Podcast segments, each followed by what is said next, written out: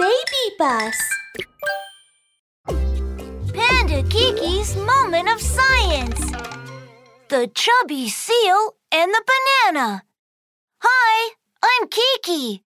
Thump, thump, thump. Today I'm going to meet a chubby boy on the beach. Guess who he is? Eh? How come there is a super big banana on the beach? The color of this banana seems strange. Why is it gray? Let's take a closer look.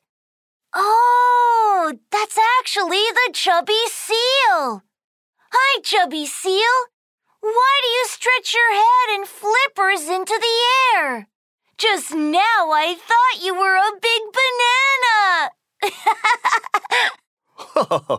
My banana pose is not bad, right? That's so cool. But why do you do it? Are you just posing?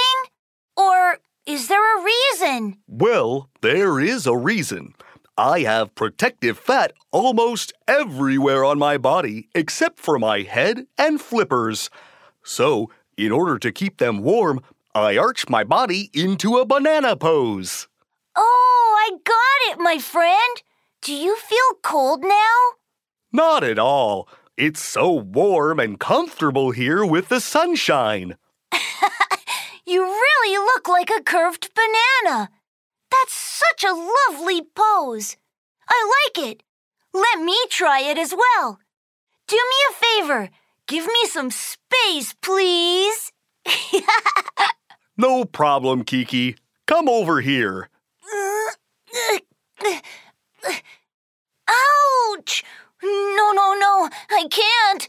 My back hurts. Ugh. Ugh. Haha, you are not as flexible as I am. You have to work on your flexibility. Okay, I will have to exercise more in the future to make my body more flexible. Hi, dear friends. Seals raise their head and flippers into a banana pose to keep warm. They look chubby, but they are actually flexible. Last but not least, the banana pose looks very cute, right?